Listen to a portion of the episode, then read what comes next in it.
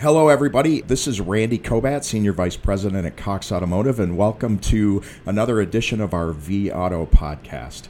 And I'm really excited today to be joined by Brent Adamson, who's the Distinguished Vice President at Gartner, author of the book The Challenger Sale, and also author of The Challenger Customer. And one of the things that is really evident in our industry is, you know, car dealerships are real sales machines the existence of the business is really focused on selling, whether it's the car, whether it's service, whether it's financing. And so we thought it would be really interesting to get Brent's take on the research that they've been doing at Gartner and how it might be applicable to our industry in automotive. So welcome to our vAuto podcast, Brent. Thank you so much, Randy. It's great to be with you today.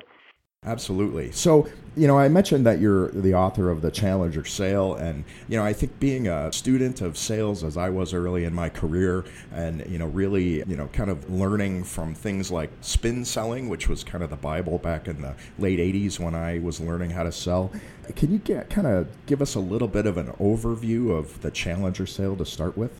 Yeah, sure. You know, it's funny. The Challenger Sale is based on a big body of research that we did here at Gartner. At the time, we were the corporate executive board, or CB, got acquired by Gartner, so now we're all part of the same family. But about 10 years ago, we were by the way, we all remember 10 years ago, right, Randy? Those are tough times, 2009, 2010. I remember the, the economy, the bottom had dropped out of the economy. We're looking at the Great Recession. It was very tough times. It's not like people are going to run out and buy a lot of cars in that kind of an environment, or for that matter, anything else, right? So the, the thing that when we talk to heads of sales, we work at, in my role and the, the team that I work with, we work across industries, go to market models, geographies. It's whatever you're selling in B2B or even B2C we're trying to understand it better. And, and it was interesting in talking to heads of sales back then. Not surprisingly, the big challenge was, you know, we're out there selling, but there's no one out there buying. And so all customers are sitting on the sidelines wondering literally what's going on. And it became an incredibly tough sales environment. That's just to say that which we all remember or know all too well. But the the thing that was, I think, Randy, most interesting about 2009, 2010 from a sales perspective was not the fact that no one was selling anything. It was the fact that despite how difficult it was, there were uh, you know, every head of sales we talked to, including if I remember right, you at the time, there, every one of us had like one or two people that were still crushing their number despite the fact that we were selling into such a horrendous sales context. And if there was ever this sort of crystallizing moment in recent memory where the best were clearly set apart from everyone else. It was in those years. And so that led us on this journey to try to figure out Mean, what are they doing? I mean, like, how can they still be selling when nobody's buying? Like, what is going on? And so we went out and applied a bunch of research to that question, and, and lo and behold, out of that research in 2009 came this body of work, a body of research that led to the Challenger sale, the Challenger customer, the books, and all that. But the basic premise, it turns out, and again, it's all based on a, just a huge amount of research. And when you study the best sales reps, and in many ways,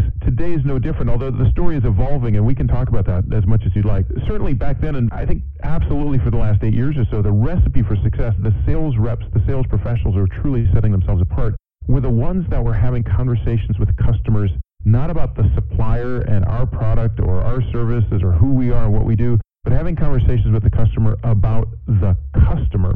And now you could say that in many ways that wasn't new then, it's certainly not new now. Talk to your customer about your customer, be customer centric, be customer focused.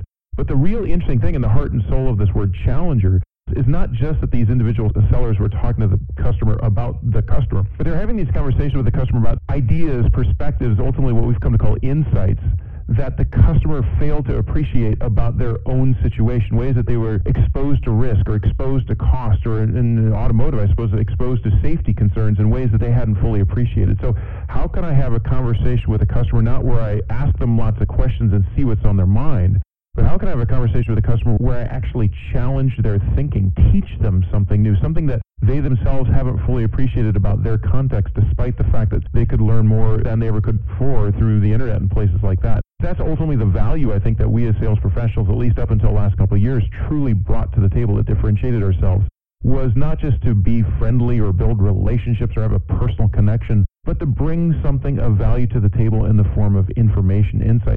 Help me understand something that I don't understand. Help me see something through a perspective I don't see. And an ongoing recipe for success to, again, not to be obnoxious or annoying, some people react negatively to the word challenger, but the idea is to challenge not the person, personally, because that sounds awful, but to challenge their thinking and essentially help make them smarter that's what's been really interesting and unique about what Gartner's been working on is just really digging into how customers buy because if we really understand how customers buy, it can really inform how we can all be better salespeople or how to better sell to those customers. And your latest research has really uncovered a concept that you're calling sense making. So, can you briefly explain sense making to the audience?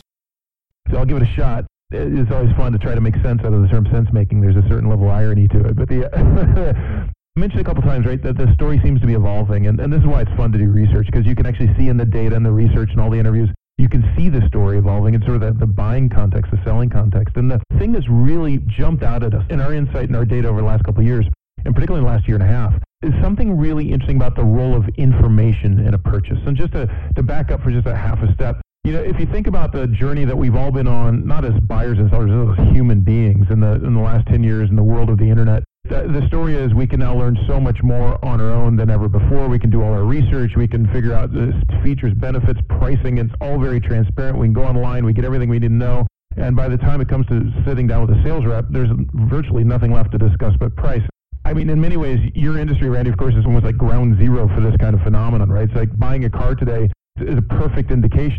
I recently bought a car back in January. Just the amount of research I did was incredible. So I could walk in the dealership, say this car, this color, this engine, this, these options, and this price, and get it to me on Tuesday or forget about it. That's the thing that's been, I think, so frustrating about being in sales in this world where customers can learn so much on their own. But no. All right, so fast forward to the last year and a half. Here's what we've been watching happen. It's really fascinating. And it's, it's interesting because I've been on this journey personally with my own car purchase. If you think about the amount of information that's available today, it's not just a lot of it, but there's a massive amount of it, and it's all kind of great, right? So up until I think a couple years ago, the story of learning online has largely, for the customer, been a story of sort of separating signal from noise. Like, okay, there's a lot of information out there. I got to do some research, some due diligence to, to separate the good information from the bad. But what we've watched happen over the last couple years, and we've all collectively been complicit in this, right, is that we've all gotten better about the information we put out there, whether you want to be a thought leader in your industry or whether you've got better technology or better data or better analytics and just better tools to package and pump out that information through better channels or more channels and online, and we've gotten smarter about social. So what we're finding is that collectively as suppliers, we're not just putting out more information, but we're actually putting out more better information. And that really matters because what we find our customers really facing today is not just a world of overwhelming amounts of information, but an overwhelming amount of quality information that kind of takes them in all sorts of different directions. I mean, just to take it out of your guys' context a little bit to make it sort of more real for all of us. I don't know. I mean, Randy, have you tried to plan a family vacation lately? it's impossible, right? It's like you yeah. got so much information. Exactly, and, and it's all good. See, that's the trick. It's like, well, it's all there's a lot out there, but just focus on this good stuff. But like, there's hotel aggregators and trip advisors, literally. In that case, uh, there's uh, you know uh, airlines, uh, companies that roll up the companies, and it's all really good. But now I don't know who to listen to. And my own personal experience in car buying recently is like, you go to this website and it tells you it's a Zig. You go to that website, it tells you the Zag. You go to this app, it tells you this is the price. You go to that app, and it tells you no, you should actually focus on this. And at some point, you just get completely overwhelmed, not because there's so much of it, but because it's all so believable. And so in this kind of environment, it's a really interesting thing that we're seeing in our data, this new role for the best sales reps, the ones that truly set themselves apart, that differentiate themselves from all other sales reps out there, are the ones that are now engaging in this idea of sense making, which is quite literally, you know what, it's kind of taking the posture of, you know what, there's a lot of information out there.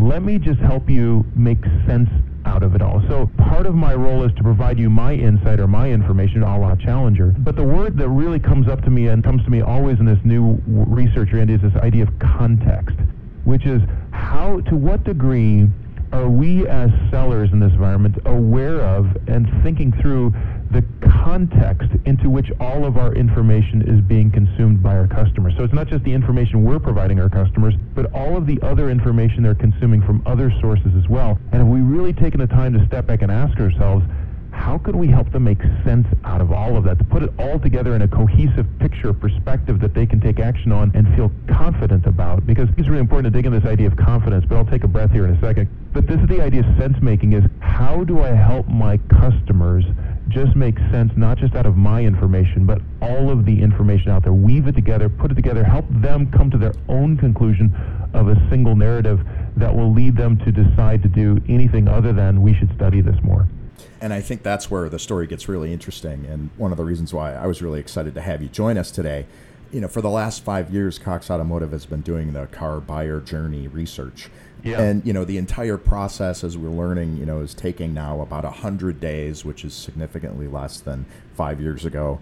Consumers start on third party websites, you know, including Cox Automotive's own Kelley Blue Book and Auto Trader. Yep. And they spend 60% of their buying journey online. And there's a lot of learning going on online today in the, the car buying process, as you mentioned. And 50% of the time, the first contact the dealership has with a consumer is when they walk in the door. So, you know, the consumer is armed with days of online learning and, and then they kind of walk in and with all this information and, and now they're confronted with a sales rep. So from the sense making approach, is there any kind of steps that we might take as sales reps in the dealership to begin to sort through all this information and help our customers?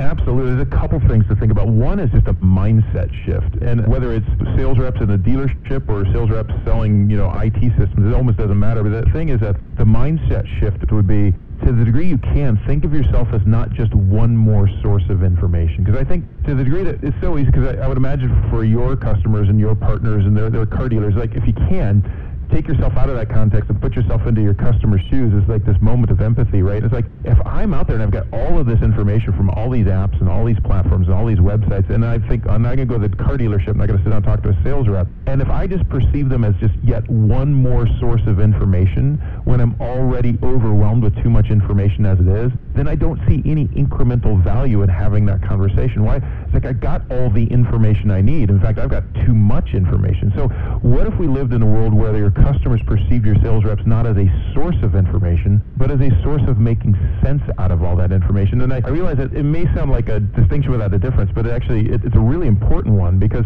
now it's like what I need is almost like a buying coach. I need someone to, to help me just figure out like what should I even be listening to? Help me make sense of this and this is where I think uh, particularly your industry is, is, is going to face some struggles on this because of just all the, un, to some degree, accurate and more likely unfair sort of stereotypes of specifically car sales uh, professionals, is that I've got to, as a customer, and our data is pretty clear on this, I've got to see you as a almost like a neutral source of information. So to the degree that I think that you're holding right. something back, to the degree that I think you're just giving me your side of the story, to the degree that I think you're just telling me what you want me to hear, I become incredibly skeptical of you as a salesperson. I, I become incredibly skeptical of you, the individual sales professional. And that skepticism, that as skepticism, customer skepticism of the seller goes up, the likelihood of winning a deal goes dramatically down in this environment where you know I'm already kind of walking the door saying, "Oh God, they're going to try like here right. comes the undercoating pitch." Right?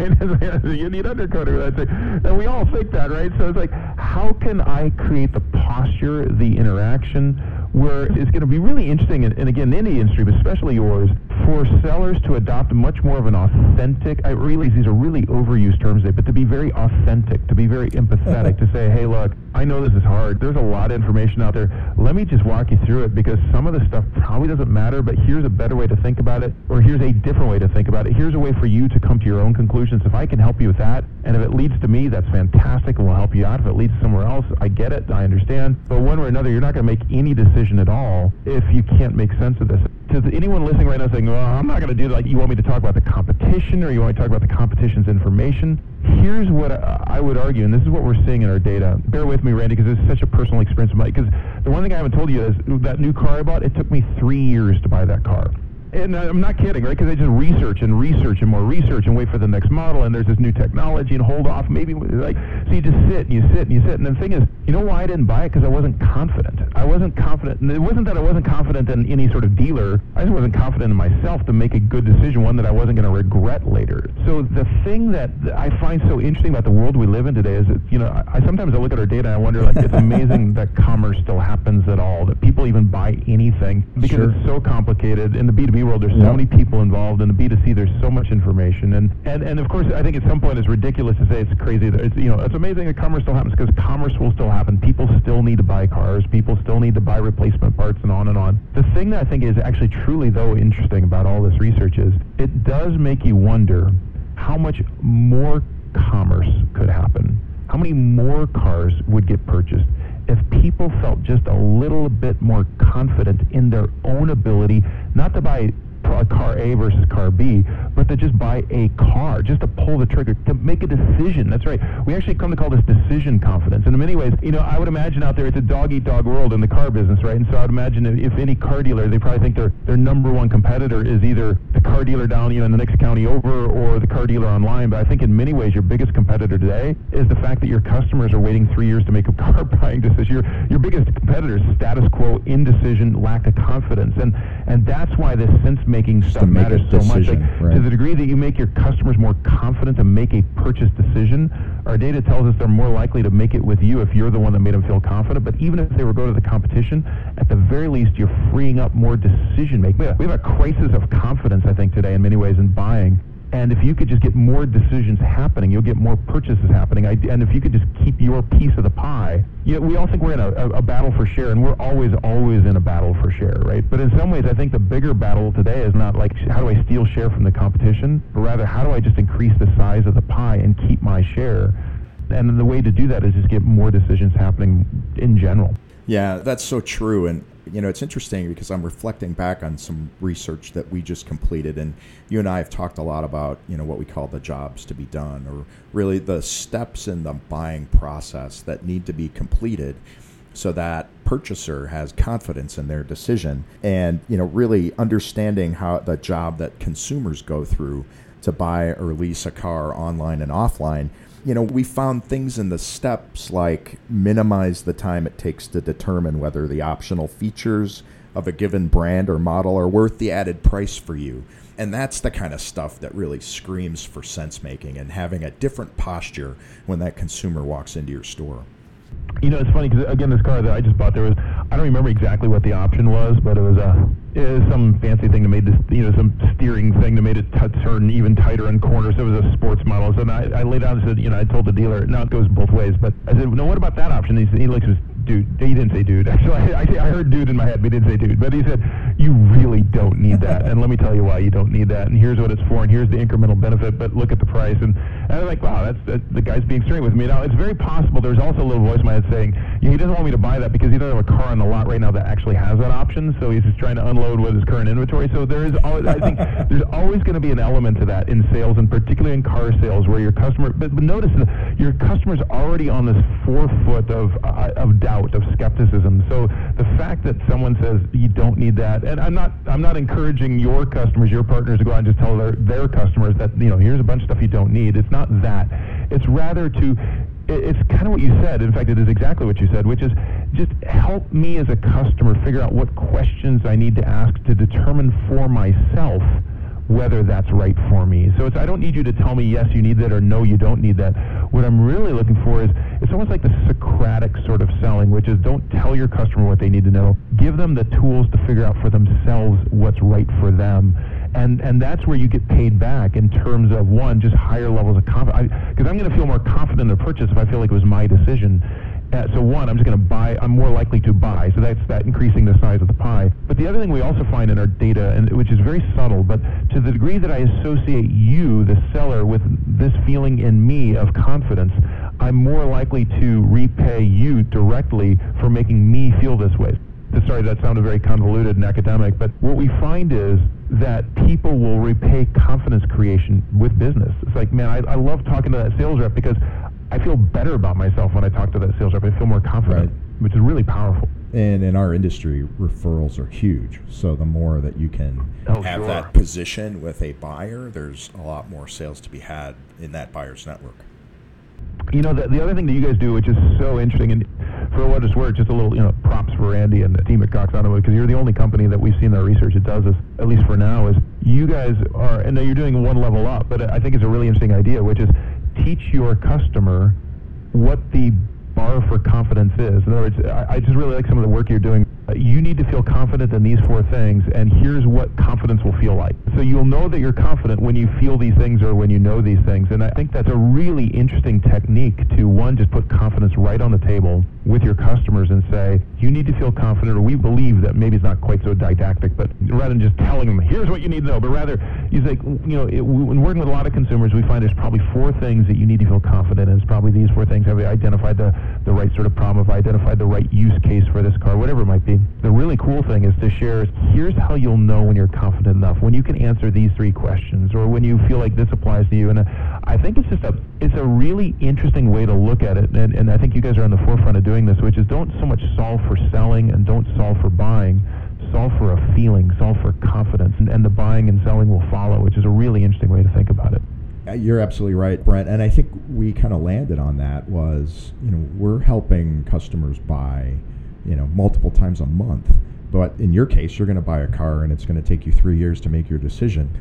So if I'm a sales rep in a dealership, you know, I'm helping customers buy a car 10, 20 times a month.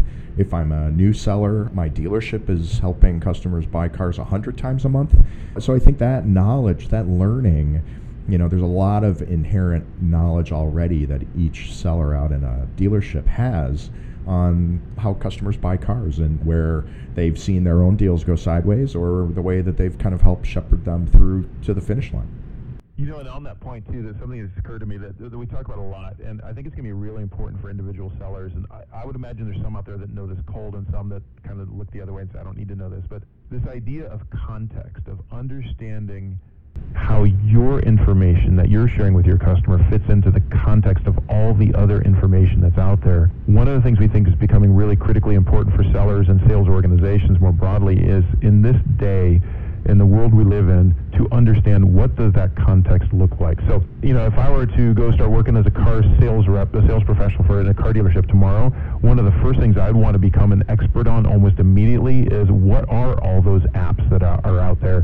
What are those apps telling customers, uh, my potential customers, to do? What are the other car dealers saying? What's the other information? What are the websites? You know, just to know that ecosystem of information cold, not so that you can come in and just criticize, like, oh, don't listen, all a bunch of garbage, or like, you don't want to listen to apps. Let me tell you why apps are not good. Because as soon as you start saying that, you sound self-serving, and then skepticism goes up, confidence goes down. But rather, it's kind of giving them the credit that's due, uh, which in some cases more than others. I grant you that. But it's like, have you used this app yet? Like, I would imagine you probably got a result like this. This probably raised these two questions for you, hasn't it? Let, let me see if I can just walk you through this. Like, wow, this guy knows he's talking about. He knows this app, and or you know, she knows the two. It's like she's like she's in my head. She knew the two questions I had. It's like it's just understanding. This is really a moment of empathy. It's like one of the things that your car dealer, your your car sellers might want to consider is actually go through the process of buying a car and if actual purchasing. That's the thing is that you know, I, my wife worked at Ford Motor Company for many many years, and for like ten years it was great because we didn't have to think about buying a car. It's like it was a plan. You just get the car, you order it, and it shows up. Like this is awesome. I didn't have to haggle or anything. But and I would imagine for a sales professional in a car dealership, it's probably something pretty similar. They don't they don't have to go on this journey because they work at the car dealership, get employee discount or whatever they get. So I would imagine for a lot of them, they don't know what this feels like. And it might be a really interesting exercise.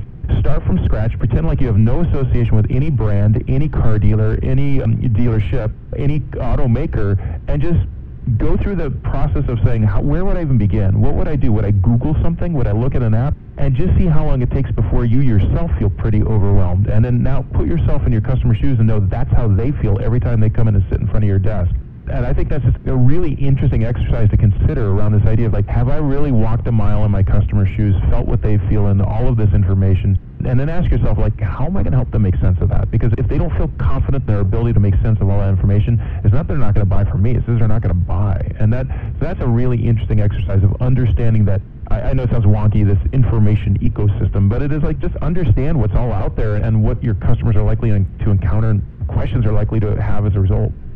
Yeah, and that's great insight. I, I would say most new sales professionals in a car dealership are introduced to the product, and there's a lot of training that is given on the product, the actual car, the features, the options, and less, to your point, on the ecosystem of you know what is all of this information that a customer is swimming through trying to make a decision. So I think Brent, we have to know what car you bought because uh, my uh, clientele, you know, obviously they're all car dealers, so they're going to want to know what car you bought. uh, well, um, uh, it's. I'll tell you a couple things. So, first of all, again, my wife was a Ford for many years. We had a Ford family for years and years and years. And so I, had, I have a Ford Mustang. It's a GT. It's, a, it's an 06, nice. which I bought. So I was a while ago. It's got 140,000 miles on it. It was just time for a new car. But I kept it, so it's still sitting in the garage. Uh, it's a Legend Lime with a black convertible top, uh, with with oh, no spoiler, which really makes uh, that really makes the car. So what I bought though, after a lot of looking, was my wife is no longer Ford, but she's a German, so I bought a German car. I bought an Audi. I bought a, an S5, and it's uh, it's, it's great fun. I, I'm just now adapting to the turbo lag. I'm so used to like you know American muscle. You you, you stomp down on the gas and the car takes off, as opposed to you stomp down the gas, the car thinks about it for a second, then takes off. But beyond that, it's a lot of fun. But you know, it's funny because I started with a, like a, a, short list of things I wanted. I wanted a five-door hatchback, which is why I landed on this. You know, the Kia Stinger was up at the top of the list too. But I wanted a five-door hatchback, and I wanted uh, of all the things because it's like this old Mustang had no technology whatsoever. Sure, yeah. So I went off the deep end on technology. But I wanted a heads-up display because I think they're badass, and and they're actually they're super cool and they're fun to drive. It's like driving with a heads. Now that I've driven with a heads-up display, because I had a couple of rental cars like that too. It's like I'm never going back. It's yeah, just, those are cool. so awesome but that's what I wound up with. Uh, you know, but it's funny though because even today on the drive into work, Randy, like some fancy Mercedes came. I'm not a Mercedes guy. You know, I don't like to flaunt my cars. I just like a really great car. But you know, cars would go by and I think, well, I wonder if I should, should I have bought that one? You know, I, I don't have buyer's remorse, but I'm always wondering, like, did I make the right choice? There were so many other. What about this? And this is what's called the paradox of choice, which is such an interesting phenomenon. Which is this world where the more options you have to choose from, the less satisfied you are with whatever you wind up choosing, because you always think not about what you chose, but what what you didn't choose. And I'll tell you, if there's ever a place where the paradox of choice is in play today, it is absolutely in car buying. And again, it, it leads to this this confidence problem, which is I'm so afraid I'm going to regret what I bought that I just choose not to buy. And so, if there's one thing that y'all can solve for out there in the sales call, the sales, uh, the car selling world, it is your customers' confidence, not in you, which we all try to solve for. It's your customers' confidence in themselves and their ability to make a decision that they won't regret. And if you could solve for that, you're just going to sell more cars. Full stop. I, I think everything we're seeing in our data and, and just personal experience speaks to it too. Yeah, and I think you know all of the salespeople in our industry they're taught to follow up with the buyer after the sale happens, and I think just thinking about it from that perspective, that did I make the right decision, helping that buyer, that customer that just bought the car from me to boost their confidence, if you will, in some way, would be just a great way to kind of solidify the deal. Yeah, in fact, on that point, Randy, a really good technique here. Some this is another way to think about this is really powerful. Our research is indicating, I think, early on, and because we didn't study this in depth, but you can see it sort of emerging from the research. Is exactly your point, which is in the quote unquote implementation phase, which is that you know for a, car purchase, be that that first uh, three months of you know six months, maybe the first year of getting used to the car and all its technology or all the things it can do. I, I spent hours and hours on YouTube trying to understand all this crazy German technology and like, wow, this is like I didn't know a car could do that, let alone mine. But the uh, but the thing is, what's really interesting, to give everyone sort of a mind shift on this, in helping your customers on that journey post purchase you're really solving for one thing in particular we find in our research. What you're trying to get your customer to say is not, I'm so happy because I chose you, which is traditionally what I want. Like, I want them happy because they came to, you know, fill in the dealer name here. It's like, oh, that's, that's not what you said. You don't want them feeling happy because they chose you. You want them to say, I feel great because I chose well. And that's the difference. In other words, you want your customer not thinking, man, you're great. What you want your customer thinking is, I'm great. Like, uh, wow, I'm, I'm really good at choosing. You know what I should do? Choose again. I should make another choice. I'm, I'm great at this decision making. It's like, because then, again, you unlock the opportunity of more choices being made. Maybe I go tell my spouse or my, you know, like my older kids, like, man, it's like, I feel really good about it. It's like, go talk to these guys because they're just, you're just going to make the right choice. And that, that's your point about word of mouth is so important in that world. But it's an interesting sort of mind shift to think rather than like, how do I get my customers not to say I'm happy because I chose you, but rather I'm happy because I chose well. Solve for that. Solve for confidence. And I think that's where you're in a very different place as a supplier relative to your competition. That's great. Words of wisdom. Thanks, Brent.